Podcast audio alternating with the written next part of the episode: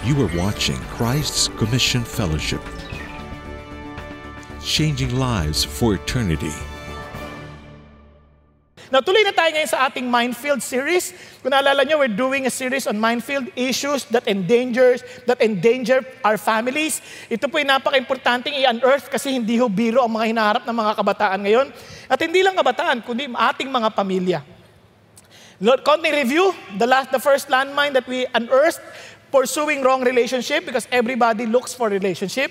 Kaya nga we need to pursue Jesus instead. Now, isang bad choices, kaya nga we need to choose wisely because choices have consequences. At napag-aralan natin, excusitis, paborito sa Pilipinas to. We love blaming other people instead of assuming responsibility. Ganon din po, we need to understand about immorality. Napaka-rampant po sa Pilipinas ang immorality. Kaya nga kahit mga leaders po natin, they always say, walang pakialam ang aking private life sa aking leadership. You're wrong.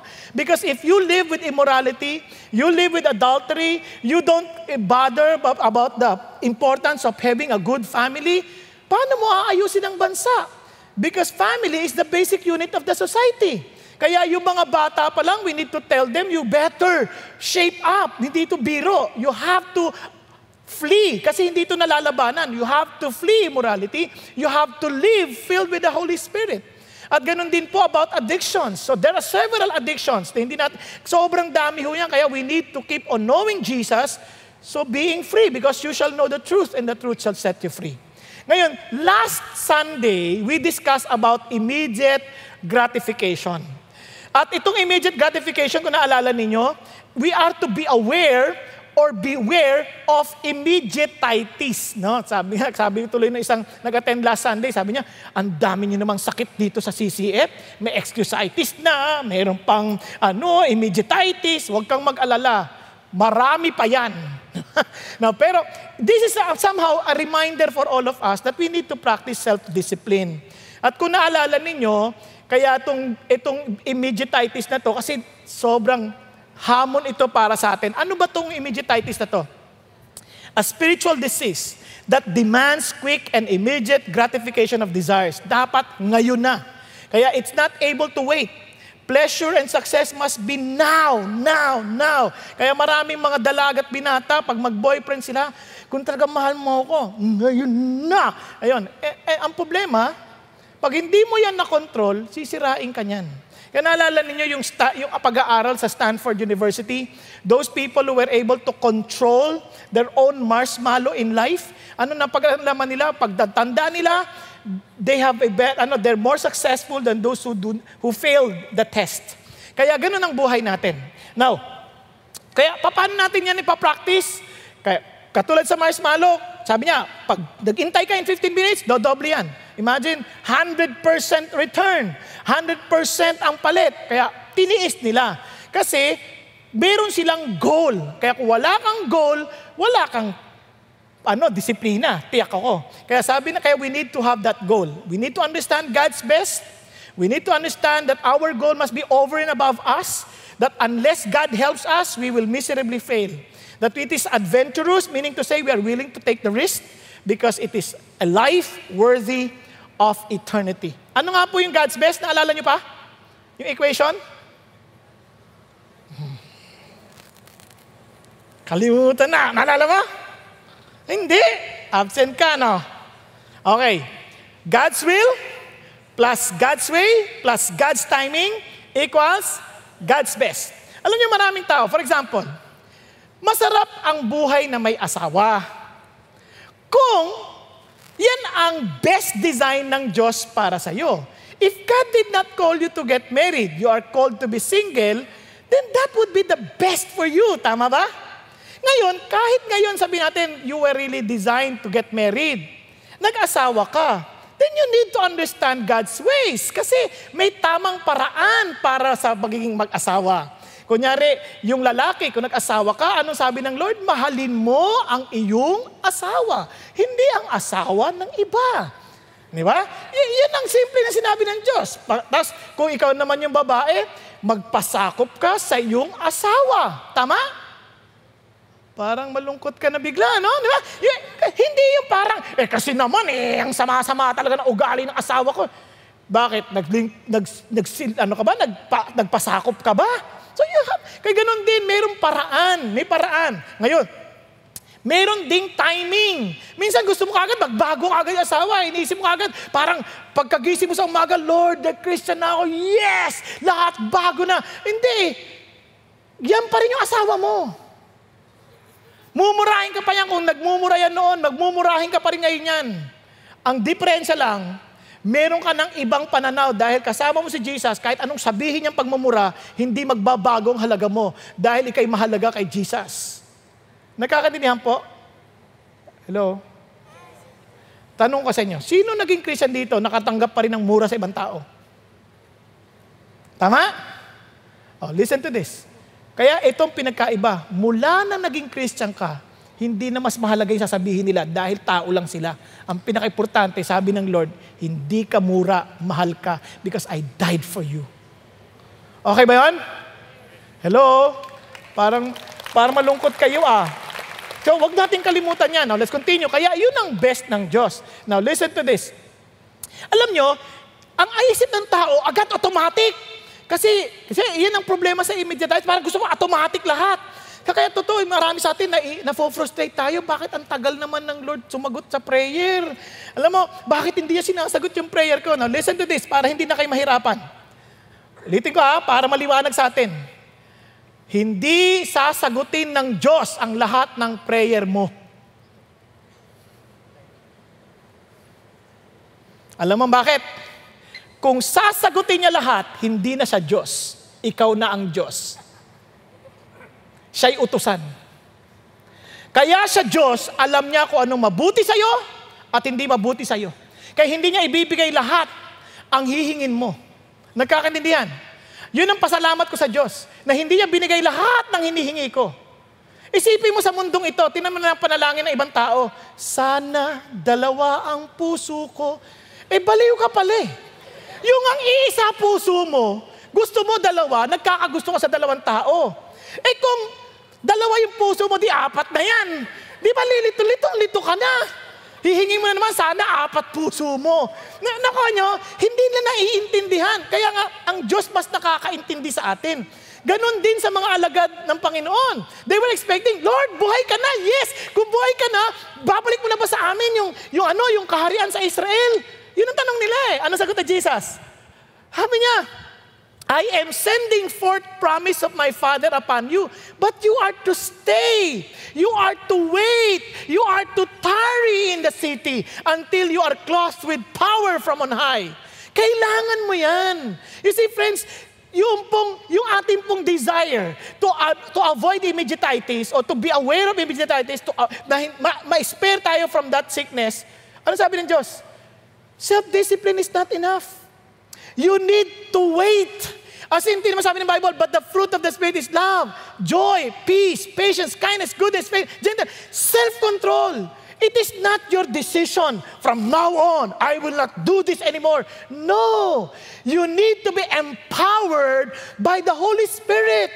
So we need to, every time we wake up, God, take control of me. Blessed Holy Spirit, take control of me.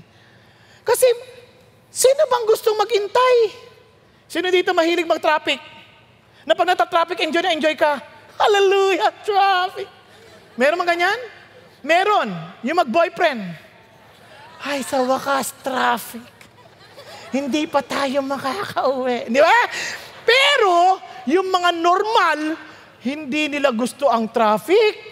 Gusto nating makauwi kagad. Tama? Tama ba? Ayaw niyong matagal sa parking, kaya nga, pag nag, matagal na ako nagsasalta, ganyan na kayo ng ganyan eh.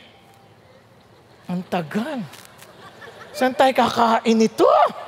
Sarado ng mga restaurant, di ba? Kasi nga namamadali tayo. Normal yun.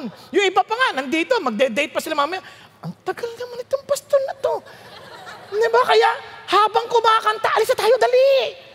Baka hindi tayo makalabas sa baba. Ah, di ba?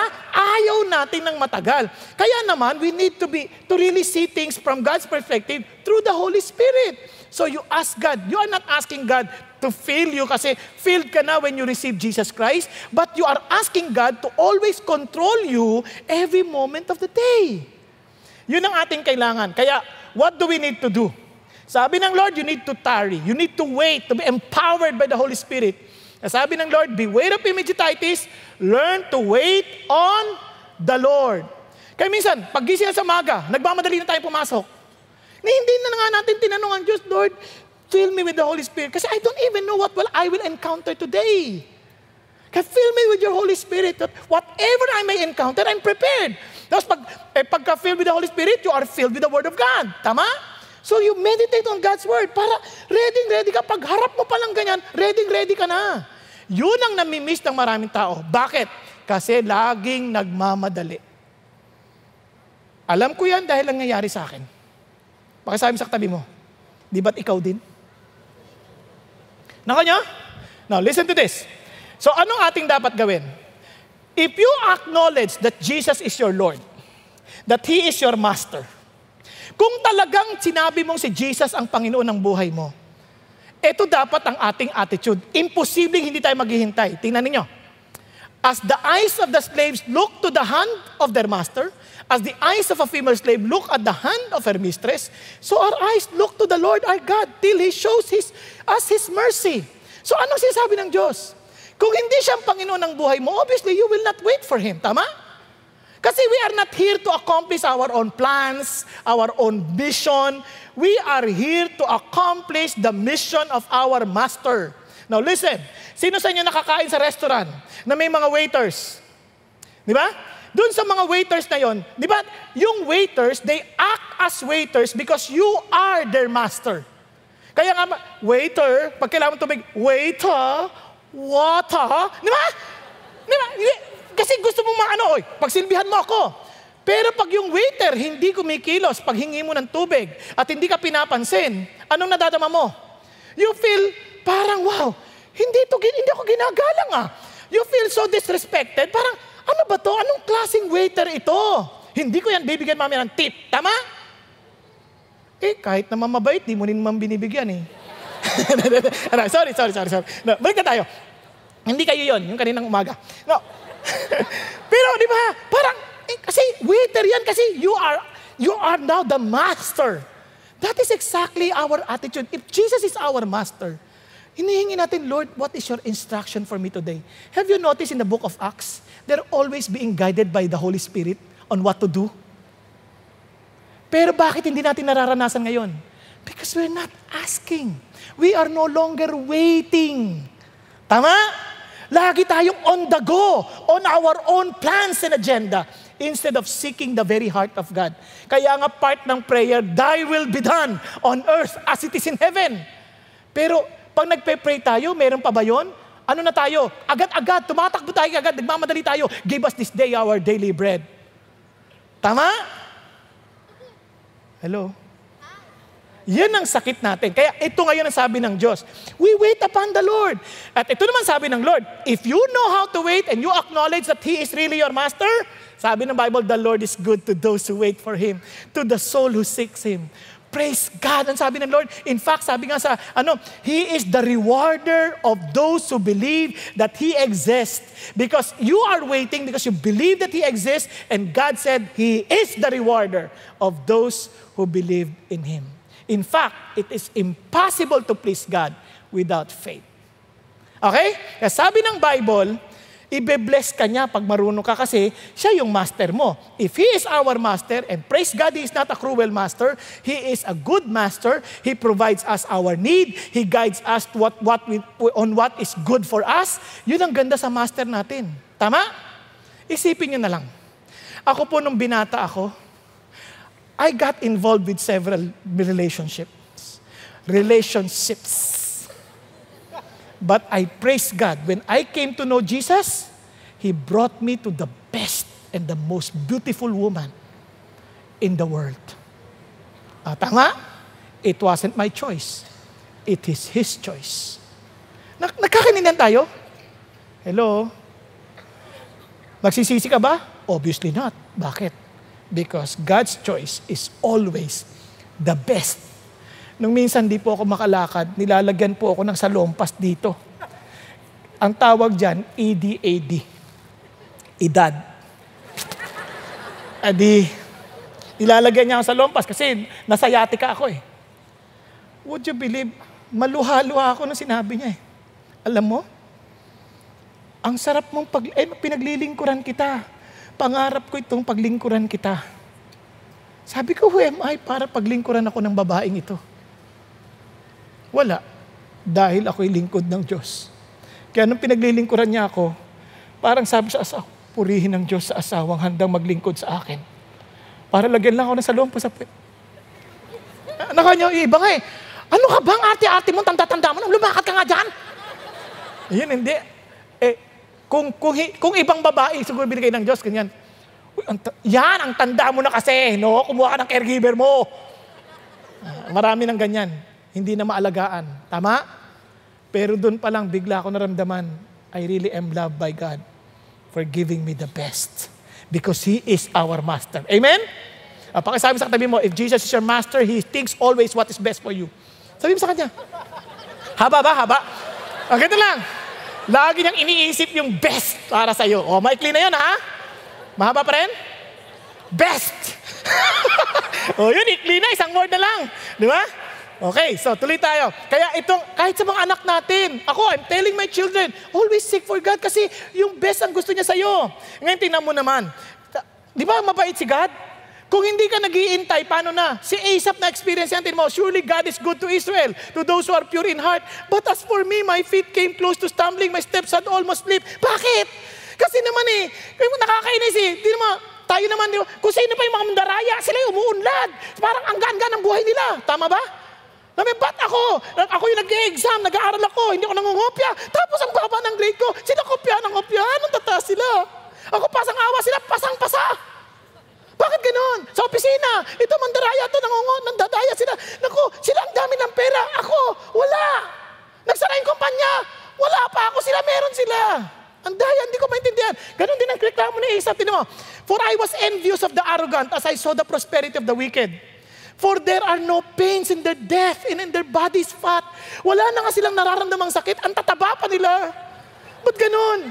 Yan sabi ganun, They are not in trouble as other men. Wala silang gulo kapareho ng ibang tao. Nor are they plagued like mankind. Look at this. Sabi niya, therefore pride is their necklace. Kaya naman, ang kalang kwintas, kayabangan. Ang kalang damit ay violente. Sabi niya, talagang balot-balot sila ng kaguluhan, ng, ng kasakitan. Sabi niya, pananakit. Sabi niya, at ang kalang mga mata, punong-puno ng bilbil sa taba. Saan ka nakakita ng ganong kataba? Ang bilbil sa mata. Ay, sabi niya. Hindi ako nagsabi niya, ha? Ang sabi niya, sabi niya, ang kanilang mga imahinasyon sa kanilang mga puso, talagang wow, rayot. At ni, niyuyurakan nila ang mga matutuwid. Pinasasaktan nila. Ang yayabang nila. Bakit ganon? Yun ang sabi niya eh. Oh, ang ganun ginawa niya. Then he learned to wait upon God. Tinan mo word, until I came into the sanctuary of God, then I perceived that, and then He began to enter into worship. You see, some people, they don't have time to worship anymore because they're always in a hurry. Noon, bigla niya naintindihan, Bika muna, ba't hindi kami mag-usap ng Diyos? He waited upon the Lord. Surely you set them, ito na-realize in slippery places. You cast them down to destruction. Look at this. How they are destroyed in a moment, they are utterly swept away by a sudden terror. Kung alam lang nila. But you know what? What is the greatest reward of waiting? Itong greatest reward. It is not the material blessings that we will receive. It is not the comfort that we might experience. The real blessing of waiting. Alam nyo ka na? God Himself. Look at this. Whom have I in heaven but you? Besides you, I desire nothing on earth. Hindi ito advanced Christianity. This is basic Christianity. People who have really known God, known Jesus, having really have an encounter with Jesus, a personal encounter with Jesus, not religiosity, not being religious, but really having a personal relationship with Jesus, you know what they will say? I am willing to wait for you because whom have I in heaven but you? Besides you, I desire nothing on earth.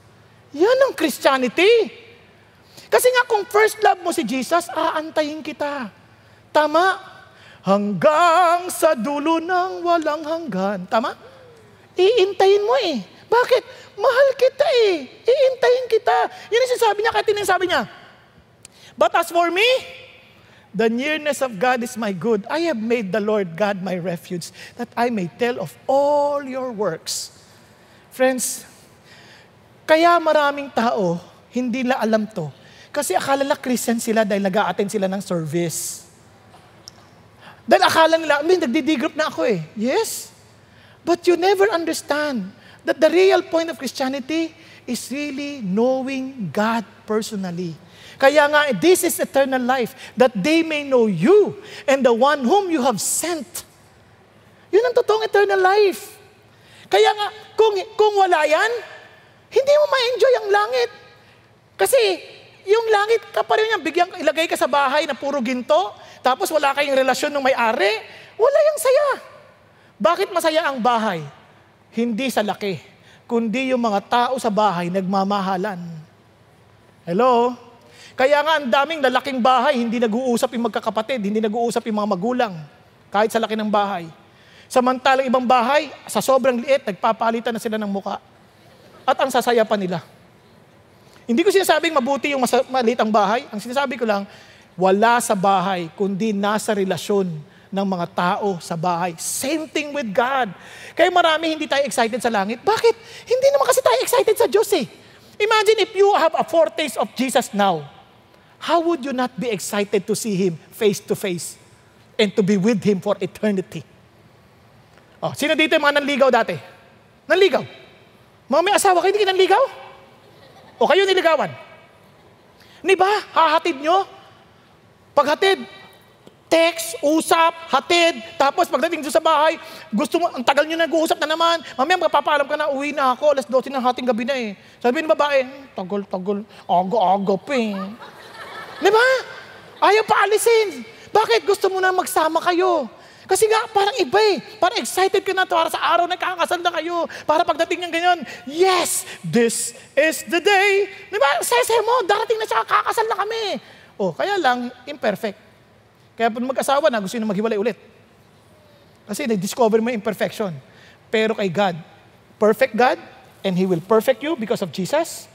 You just imagine two perfect individuals together forever. Time will never be enough. Nagkakaintindihan. Kaya with all our sinfulness, meron tayong foretaste of God na experience natin pang araw-araw. Kaya nga pag inisip ko, Lord, gusto kitang makita na. Sa totoo lang, may mga panahon na nagda-drive ako, sabi ko, God, I'm excited to see you. Nalala ko may nagsabi sa akin, doktor, Pastor, mukhang may cancer ka sa lalamunan ah. Talaga? Excited ako. Hindi ka natatakot? Ba't ako natatakot? Excited nga ako. Takot ka, no? takot. Yung doktor takot. Pero wala akong cancer. Baka naman, sabi niya lang yun. Pero sa akin, regardless, may cancer o wala, that doesn't matter. Ang mahalaga, soon, we will be seeing Jesus face to face and I'm so excited. Because I could not imagine the loving embrace of Jesus na face to face you are with Him. Nagkakatingan tayo, iba nakakatawa yung mga tao, I love Jesus, I love Jesus. Biglang, may sakit ako, mamamatay na ako, pastor, mamamatay na ako. Pray niyo ako, pastor, ayoko mamamatay. Akala ko ba excited ka kay Jesus? Oo, excited ako, pero ayoko mamamatay. Pwede bang magkita kami ni Jesus na hindi namamatay? Naintindihan niyo yung sabihin? Now friends, this is the challenge. Eh, Who is Jesus to you? Is He really your blessing? Because if He is not your blessing, you will never desire to wait on the Lord. Now, gusto niyo malaman pa paano mag-wait upon the Lord? Gusto niyo malaman? Introduction lang yung pinag-usapan natin, ha? Ito, understand the word. Wait. Pakisabi mo, wait. Wait. Wait for work. Hindi kasi yan parang passive. Okay, wala na akong gagawin. I'll just wait. No, no, no. You work. Work out your responsibility. Then, anticipate. You, you are anticipating when, a- when you ask God, you anticipate the answer. Kaya nga, anticipate God's fulfillment of the promise. Then you inquire. In other words, you keep on inquiring. Hindi tapos yun. Binigay na sa'yo, you just keep on inquiring. Inquire God's promise and instructions. And look at this, and trust. Because Satan will take advantage of the divine delays. So he will just whisper to your ears, wala ka ng pag-asa, ganyan. But God will just say to you, trust in me. I am the Lord who never changes. Nagkakaintindihan? So let's start with the word work. Work out our responsibility. Maraming tao, this is what they understood. I will just wait for the Lord. No, you learn to work out your responsibility. Now, let's use the life of David. Kasi sa Bible, ang daming mga tao who really waited. You see, waiting is a normal Christian life. Abraham waited for 25 years to have a son. Yeah? Eh, si, sino? Joseph waited for 13 years before, the, before his siblings bowed down to him. 13 years. And ang dami. Si Jacob waited. Imagine, nag, naghintay siya seven, seven years, seven years para lang sa kanya mapapangasawa. People of the Bible waited. If you read Hebrews 11, these people waited. Pero naghihintay sila. Kaya understand something like this. Delay your want in this world to get what you really want from the Lord. Ulitin natin. Delay your want in this world to get what you really want from the Lord. Now, let's look at David. Can you imagine? Saul did not wait on God. Sabi, ang mga tao, si Saul ang hari ni David at that time. Si Saul, hindi naghintay yung Israel because they wanted to have a king. Ngayon, si Saul, ang instruction sa kanya, you wait until I come, sabi ni Samuel. Hindi nakapag-intay. Natakot siya na magkakalat-kalat yung mga tao. So he did not wait.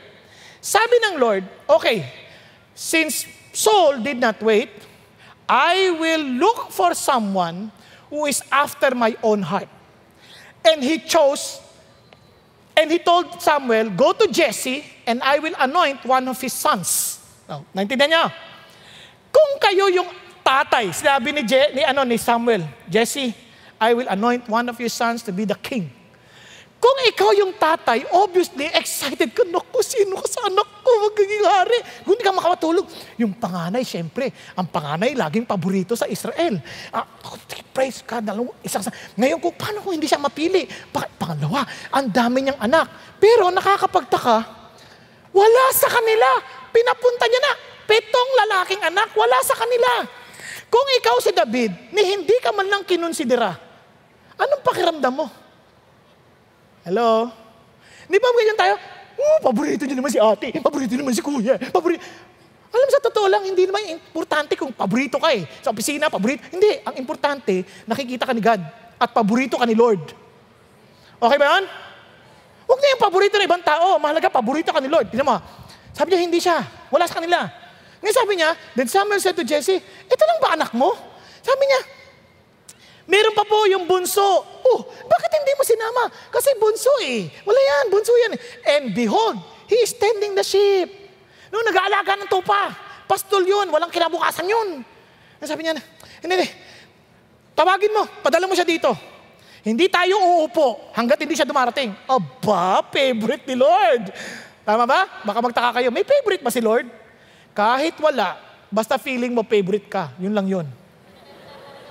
Naalala niyo si John? The disciples whom Jesus loved. Sino sabi? Siya rin. He knows that God, Jesus loves him so much. Ganun lang. Kaya dapat kumbinsido ka sa puso mo, kahit na walang favoritism si God, kung sa puso mo, alam mo, paborito ka niya. Okay ba yun? O, tuloy tayo. And so he sent and brought him in. Now he was ruddy with beautiful eyes and handsome appearance, and the Lord, arise, anoint him, for this is he. Sabi niya, yeah, hindi, ruddy. Ibig sabihin niya, medyo parang brusko dating na bata talaga, talagang palaban, di ba? Sabi niya, sabi niya, beautiful eyes. sabi niya, hindi ganito. Parang, kunyari, imagine eyes, eyes. beautiful face, handsome in appearance. Obviously, hindi ako. Ito yun, ito yun, anoint mo. So Samuel took the horn of oil and anointed him in the midst of his brothers, and the Spirit of the Lord mightily up upon David from that day forward. And Samuel arose and went to Ramah. So ano ngayon si David? You are now anointed as a king. At alam niyo kailan taon siya? About 13 to 15 years old, according to some scholars. Ang bata. Bakit? Kasi sa, ulitin ko, sa Israel, walang teenager. Nagkakandi yan. Nag-aalaga ng tupa yan, lumalaban ng leon yan, lumalaban ng oso yan. Nagkakandi yan. Kaya kahit na 13 yan or 15 years old, sanay sa labanan yan. Ngayon, kaya, praise God, he was a shepherd, he was anointed the king. Ang problema, siyempre, God had to make sure that he could be brought to the palace. Tama ba? Kasi paano maging hari yan kung walang, direct, walang connection sa palas? Eto ang ganda. Because he knew that he was a king, at ang Diyos gagawa ng mga opportunity yan na seemingly impossible at ikaw lang makakagawa. Kaya impossible situations in your life are opportunities for victory. Nagkakanin yan. May problema ka matinding hinaharap, that would be your opportunity if you know that God has something for you. Kaya nung nakita niya si Gulayat, ano, lahat sila takot na takot. Si David, ano, inutusan ng tatay, dala mo ng pagkain mga kapatid mo. Hindi siya sama sa army. Eh bigla nakita niya, iniinsulto ni Gulayat yung mga Israelita. Sabi niya, sino to para insultuhin niya ang mga hukbo ng Panginoong Diyos? Nakikita niya si God at hindi nakikita yung kaaway. Walang karapatan to para takutin niya ang mga tao ng Diyos. Tama? So, to make the long story short, tinalo niya si Gulayat. At ginawa siyang commander. Wow! And he killed so many. Anong sabi niya?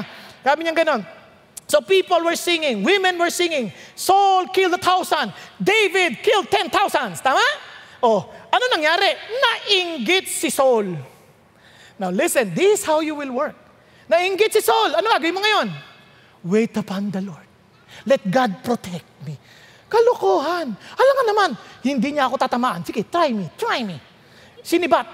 Tina mo, hindi ako tinatablan because the Lord called me to be the king. No! Anong dapat mong gawin? Papatayin ka na. Run! Maraming Christian ganyan. Pinatatakbo na ng Lord, ayaw pa tumakbo. Parang yun, Lord, iligtas mo ako. Nagbabaha, bumabagyo. Ligtas mo ako, Lord, ligtas mo ako. Dumating yung ano, yung truck. Sumakay na ho kayo, babaha na ho. Hindi, the Lord will save me. Tumaas yung tubig, dumating na yung lancha, yung bangka na, bangka. Sabi, ano, rubber boat. Sakay na ho kayo. No, no, no. The Lord will save me. Wait upon the Lord. Di ba? Oh, dumating yung ano, yung helicopter kasi mataas yung tubig eh. No, the Lord will save me. Ay, wait upon the Lord. O, nangyari? Patay. Pagdating sa langit, Lord, ang labo mo. Ba't di mo ako niligtas? Sabi mo, you trust, trusting you, waiting you, wait upon you. Bakit ganon? Ano ka ba? Nagpadala na ako ng truck, hindi mo pinansin. Nagpadala ako ng boat, di mo pinansin. Ngayon nagpadala ako ng helicopter, ayaw mo pa rin. Ano gusto mo? Kaya, kinuha na kita. Di ba gusto mo ako kumuha sa'yo? Yan yun, ano, yun, yun ang minsan nakakatawa sa tao, no? Akala nila yung waiting, laging something supernatural. Hindi. Simple lang, David, papatayin ka. Ang dapat mong gawin? Takbo, David. Use your feet. Yes, Lord. na, na. O ngayon, sa kanyang pagtakbo, sa lahat naman ng tatakbuhan niya, saan siya tumakbo? Pumunta siya sa Engedi. Pumunta siya kung saan siya pamilyar. Because he grew up in Engedi, he grew up as a shepherd in Engedi, he grew up as a shepherd in, in Judah. Kasi habulin man siya doon, alam niya yung terrain. Kaya, nakita niya si Saulo nung minsang dilusob siya ni Saulo, dala-dala lahat ng kanyang mga army. O, nandun sila sa kuweba, patay siya. Now is your chance to kill your king. Now, listen to this. Kung inaapi ka ng sino mang tao, Huwag mong ilalayo yung realidad na you have to follow God's ways. Tama? May pagkakataon ka na patayin. Pero tingnan mo, alam na alam niya how to do the will of God. Look at this. Kaya he spared Saul's life. Ano nangyari? The men of David said to him, Behold, This is the day of which the Lord said to you, Behold, I am about to give your enemy into your hand, and you shall do to him as it seems good to you. Then David arose and cut off the edge of Saul's robe and secret, secretly, pinutol niya yung dulo ng damit. Sabi niya, oops, teka muna, teka muna, sandali, sandali, may problema. Medyo na konsensya si David, sabi niya, Far be it from me because of the Lord that I should do this thing to my Lord, the Lord's anointed, to stretch out my hand against him, since he is the Lord's anointed, because he knew from, from, from the writings of Moses, thou shalt not touch the Lord's anointed.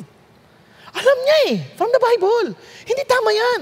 Then, dahil alam niya yon, ang galing din. Sinabi niya sa mga tao niya, so David persuaded these men with these words and did not allow them to rise up against Saul.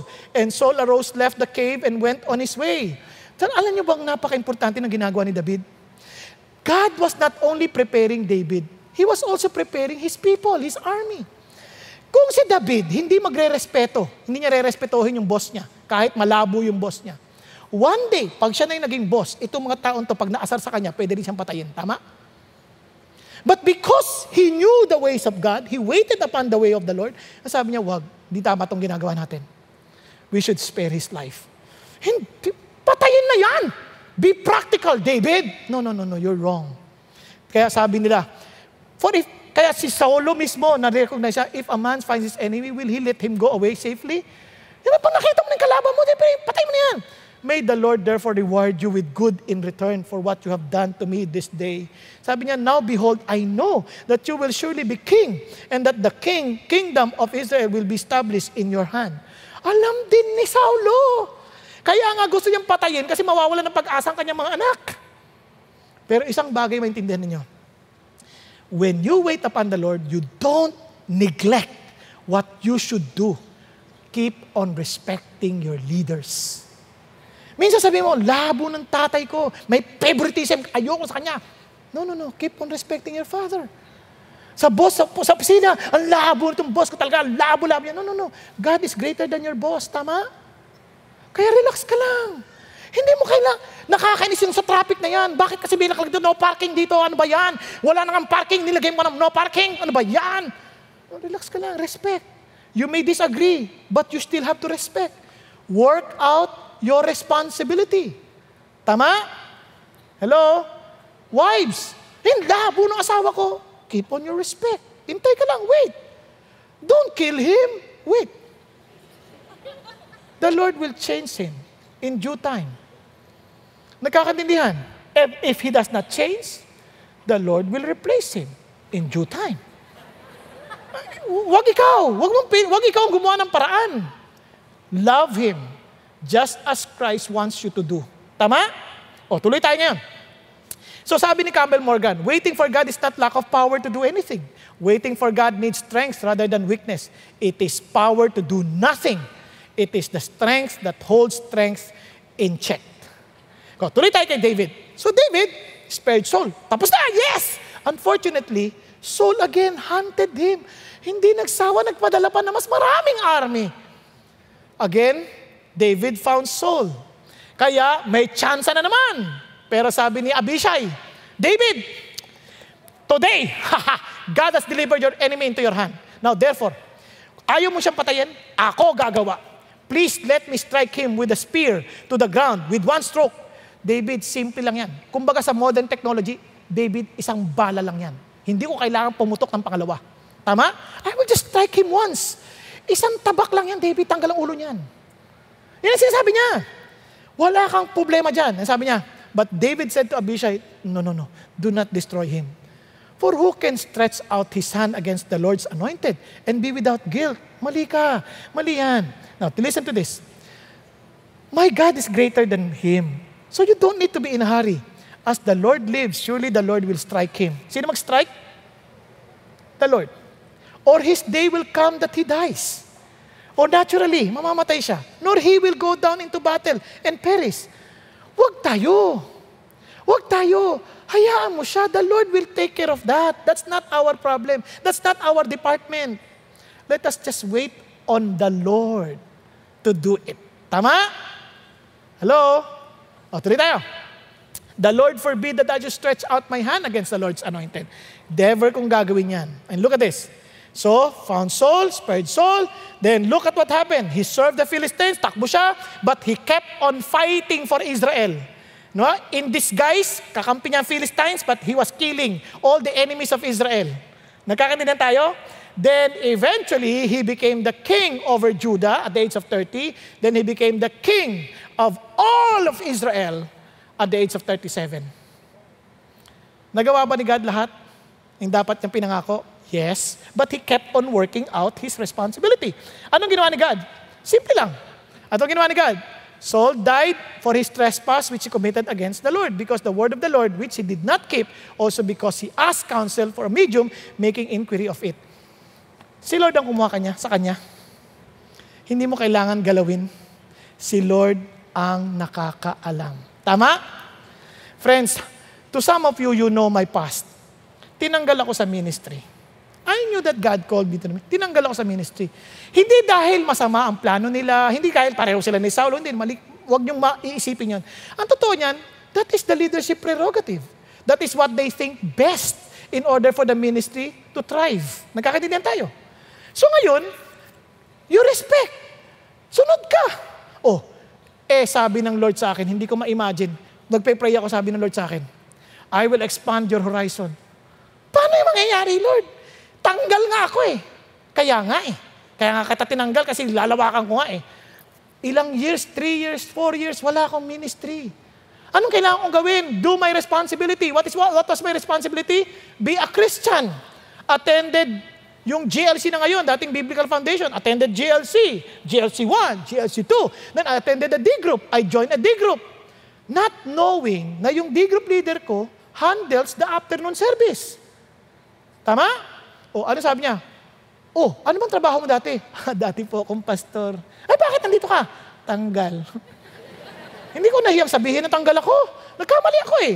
O, di sabi ganun. Okay. Bakit hindi mo sumubok pag-preach ulit? Uh, paalam niyo muna ako sa dati kong church kasi siyempre hindi mabuti yon. So nag-usap sila after several communication, communications, ayan. After again another year, saka ako pinagturo. And the rest is history. And alam niyo, nalaman ko, kanina lang ho sa welcome center, sabi siya, Pastor, Pastor, bakit po? Napapanood ko lang kayo sa YouTube. Pastor, ganun, ganun ba?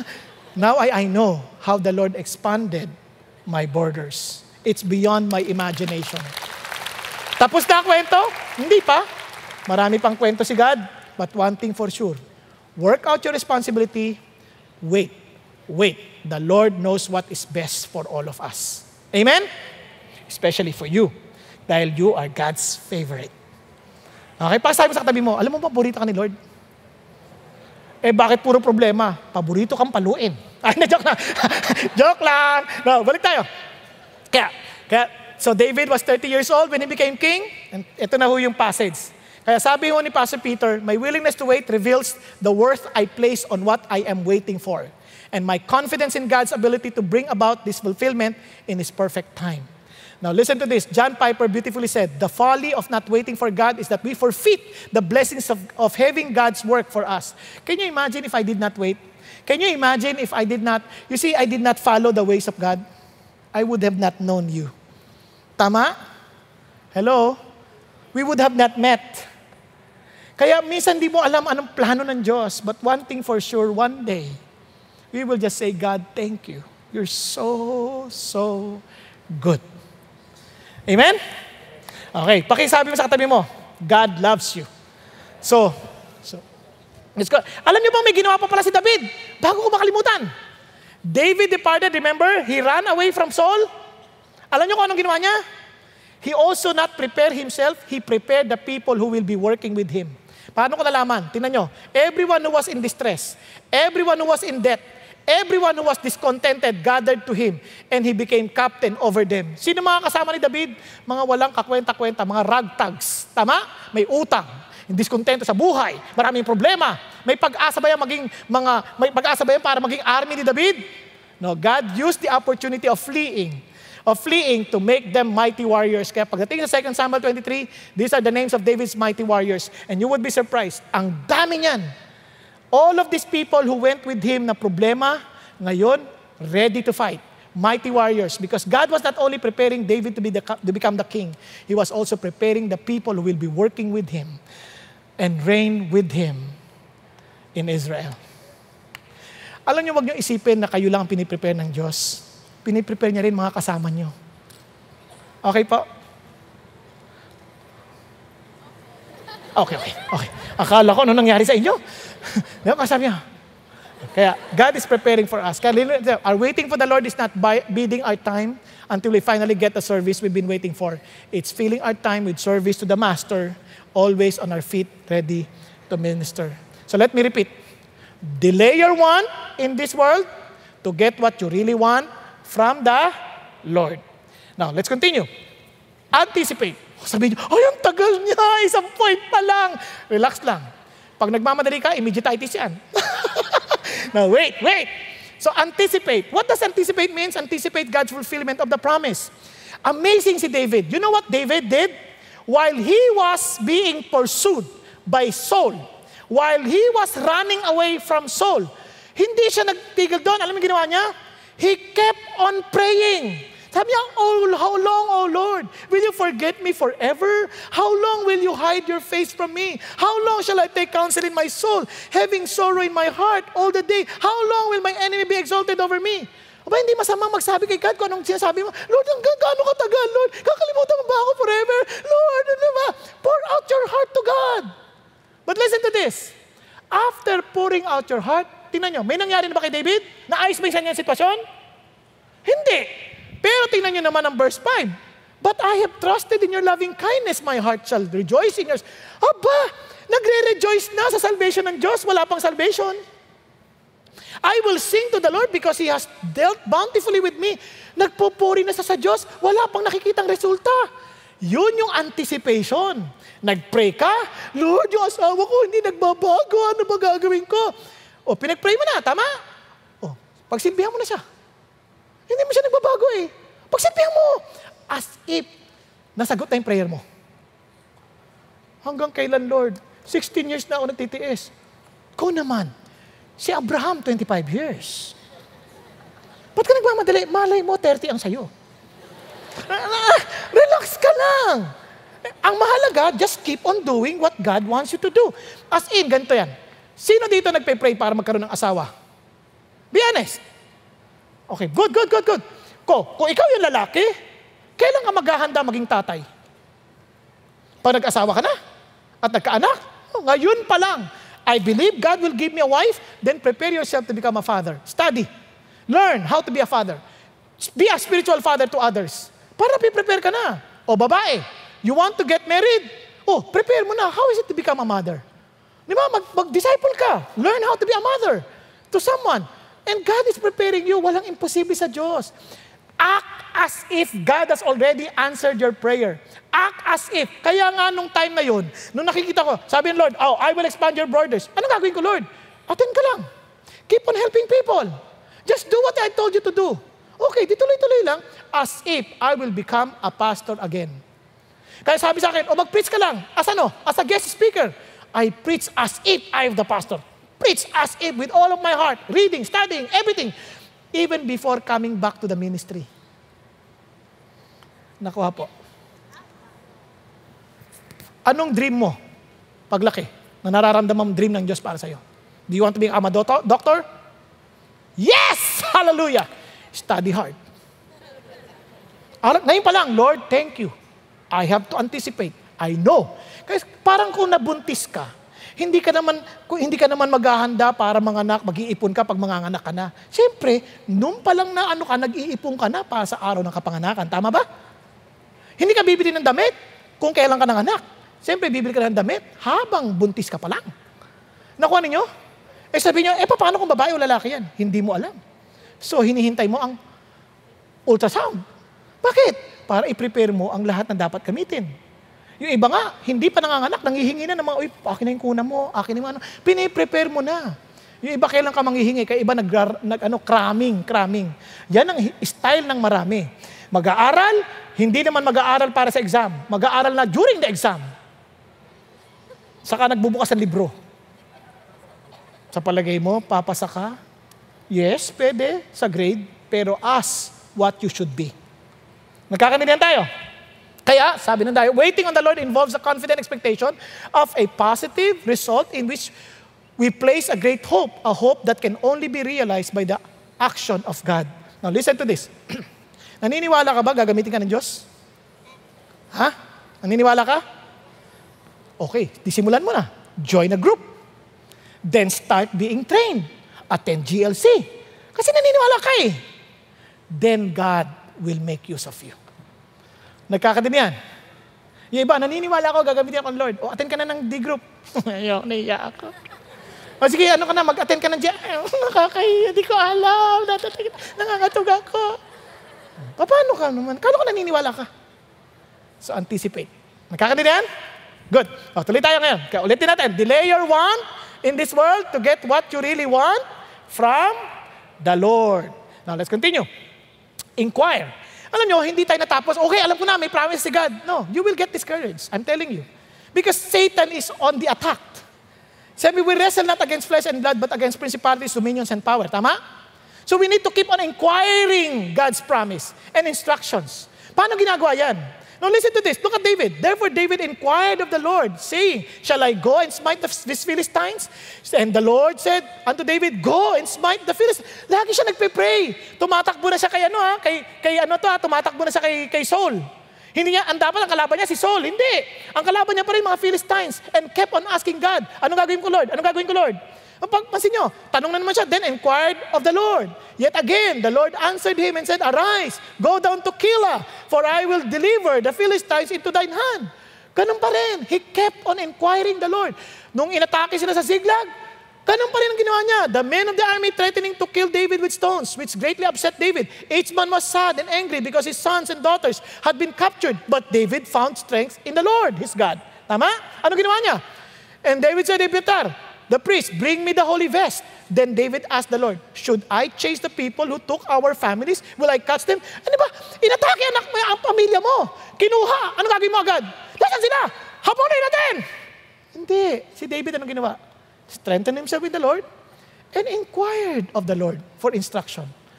Alam niyo, yun ang problema ng marami. Pag may problema, pag meron tayong problema, nagpapanik tayo, kilos ka agad. Pwede bang maghintay ka muna, magtanong ka muna sa Diyos? Nakuha niyo? Ito importante. Ask God. Pray to the Lord. Now, itong crucial. When you inquire, you write them down. Look at Moses when they were in the wilderness. Dapat sa promised land na siya eh. Ano ginawa niya? As the Lord's direction, Moses kept a written record of their progress. Sinusulat niya. Sino sa inyo nagsusulat ng mga direksyon ng Diyos para sa buhay natin? Sa dating na fasting, you pray. Sulat natin. Alam niyo po ba, nung nakulong ako, nakakatleya notes ako. Sinusulat ko lahat, walang computer noon, susulat ko lahat. Ito yung pangako ng Diyos, ito pangako ng Diyos, ito yung instruction ng Diyos sa gagawin ko, itong gagawin ko. Sinusulat ko at the Lord fulfilled them all. Ito pang amazing, tinan nyo. Remember what you have learned about the Lord through your experiences with Him. Alalahanin, paano maalala? Check your journal. Hindi yung journal, kumain ako ngayon at uminom ako ng kape na mocha frappuccino. Hindi ganon. Sa aking panalangin, the Lord instructed me to do this. To do this. You are asking for instruction and you write them down. Nagkakanilihan. Matutuwa kayo. Ito, kinikwento ko pa sa ano, di, sabi sa akin, oh, wag ka daw pumunta rito. Kinento ko yung sa kaibigan ko, oh, sabi sa akin ng Lord, wag ko daw puntahan ito. Tatawagin ako, wag daw ako pupunta. True enough. After a few days, tinatatawag ako.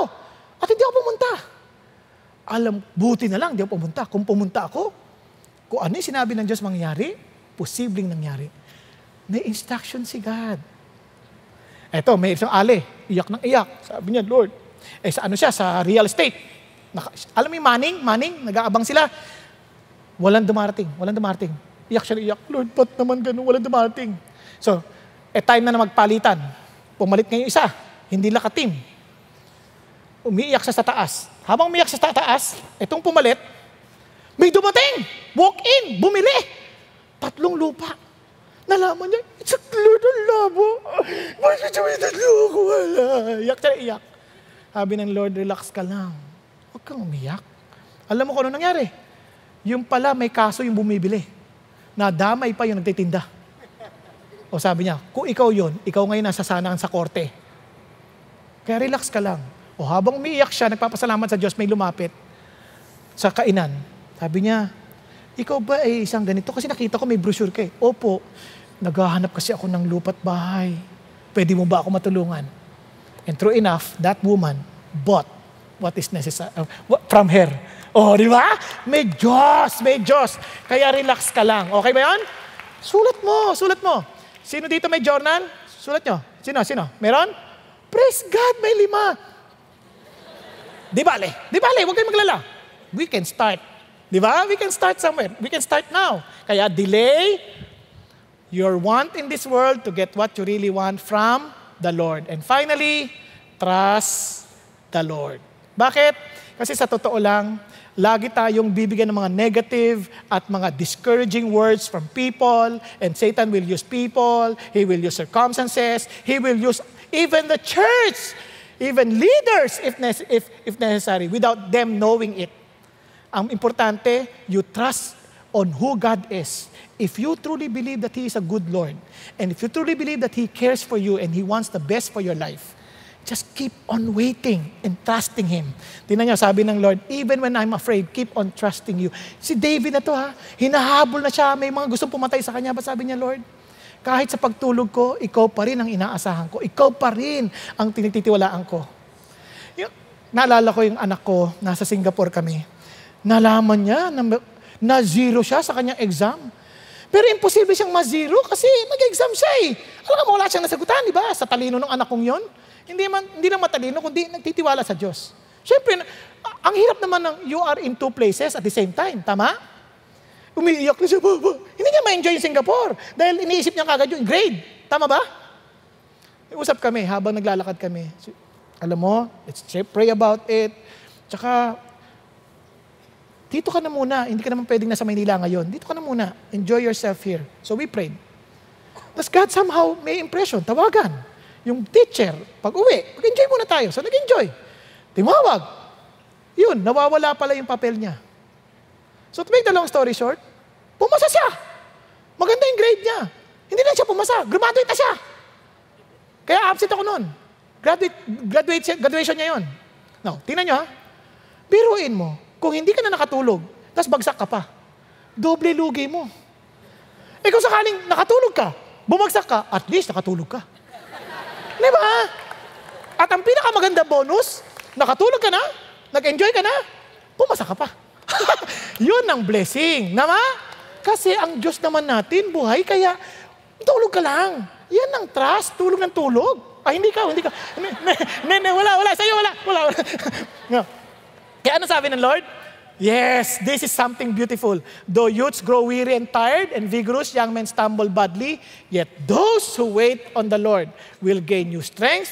They will mount up with wings like eagles. They will run and not get tired. They will walk and not become weary. Friends, what the Lord is telling us is this. Actually, when God gave this instruction, He was telling Isaiah, comfort my people, comfort my people. Alam niyo bakit? Lahat naman tayo napapagod, tama ba? Minsan niyatanong natin, Lord, Magbabago pa pa talaga ako? Christian ba talaga? Magbabago ba to asawa ko? Magbabago to mga anak ko?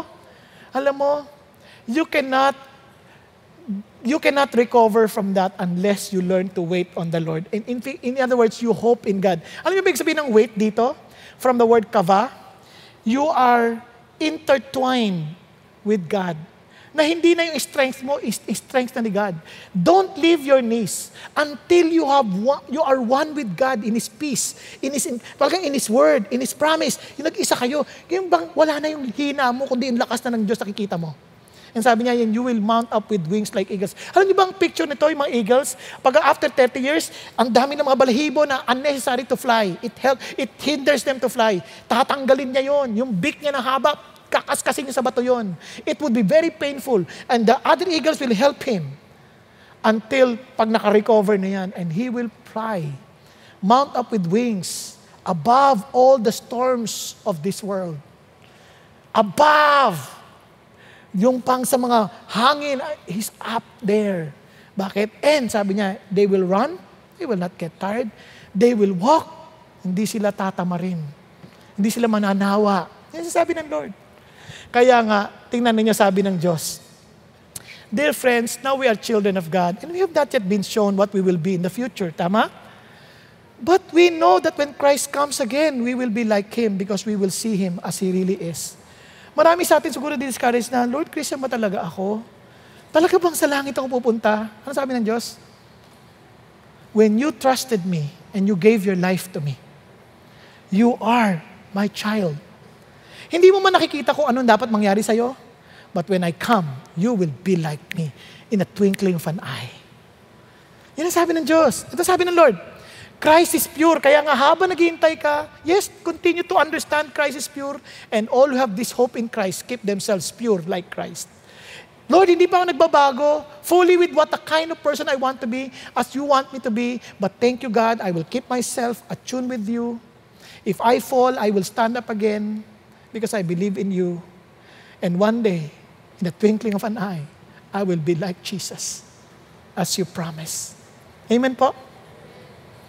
Let me just end with a story. Do you know Eric Liddell? If you have watched the movie Chariots of Fire, remember Eric Liddell was supposedly the representative of England sa Olympics sa 100 meter dash. Kaya lang, yung competition during that day sa 100 meter dash, linggo. And he had to go to the service. Sabi niya, I'm sorry, I cannot run. I have to go to the service. I want to serve the Lord. I want to serve Him. I will be preaching. Nang kinukonvince siya. So they had no choice. They had to follow the Lord. Hindi siya sumunod doon sa ano. Kaya ang, yung kasama niya, nanalo sa 100 meter dash. So paano na siya? The following day, may opening. Natatakbo siya sa 400 meters. Ang problema, 100 meters yun, malayo sa 400 yun. Kasi yung 100 meters sprint yun eh.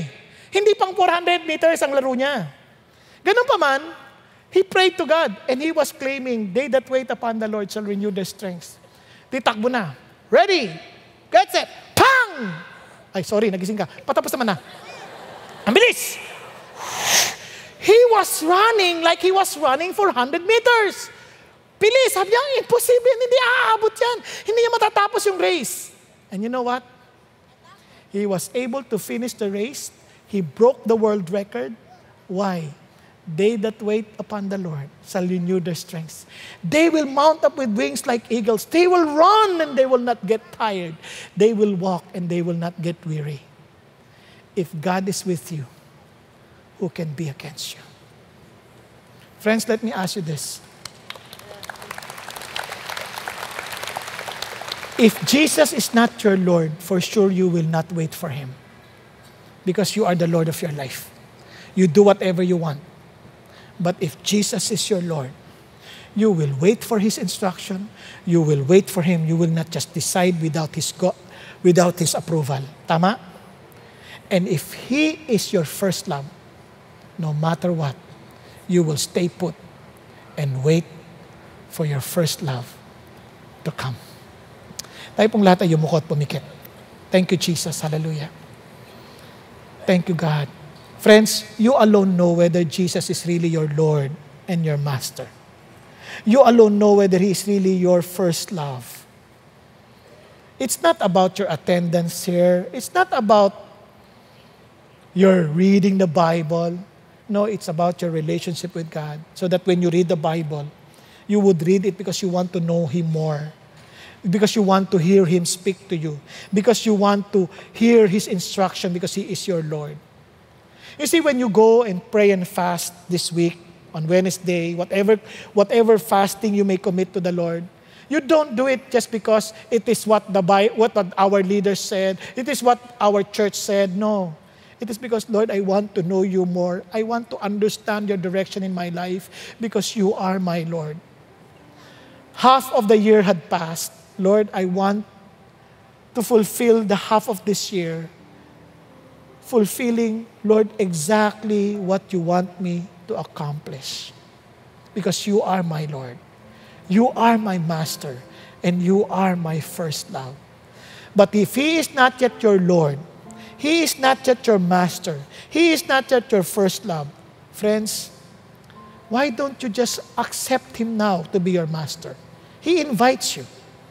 He's telling you, come to me, and those who labor and heavily laden, I'll give you rest. Learn from me, for I'm humble and meek. Take my yoke upon you, meaning I am now your master. I will put the yoke that is exactly for you, for my yoke is easy and my burden is light. Will you come to me? Kung ikaw yung kinakausap ng Diyos, why don't you just raise your hand to the Lord? Lord, I want. I want to come before you. Thank you, Jesus. Hallelujah. Yes. Yes, don't be. Yes, it's between you and the Lord. Hallelujah. Thank you, Jesus. Thank you, Jesus. Yan sa mga sa likod. God is speaking to your heart. Be humble before the Lord. Thank you, Lord. Lord, thank you for this for these hands that that were ra- that are raised, oh God. I pray. Thank you for their humility to acknowledge that they need you to be their master. For those who raised their hands, will you please pray with me? Say, Lord Jesus, I accept you as my master, and I accept you as my first love. Lord Jesus, I submit to you. And I want to follow your direction. I want to follow you. I want to follow your will. Take over me, Lord Jesus, and make me live according to your purpose, according to your will. Let me follow you according to your ways, according to your time. Because thank you that your desire is what is best for me. Thank you, Jesus. I submit to you and I give you my life. Thank you, Lord. Father God, I thank you, Lord, for all these people who raised their hands. Thank you for acknowledging that you acknowledging you to be their master and their first love. And I pray for everyone in this room. I pray, Lord, that every one of us would truly wait, would really learn to wait upon you as our Lord, as our Savior, as our lover. Thank you, God. May you bless your people. In Jesus' name. Amen. Amen and amen. Connect with CCF through the following websites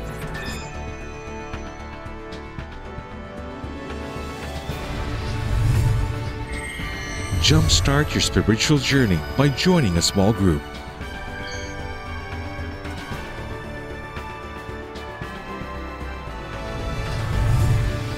We are so blessed you were able to join us today. God bless and see you next time.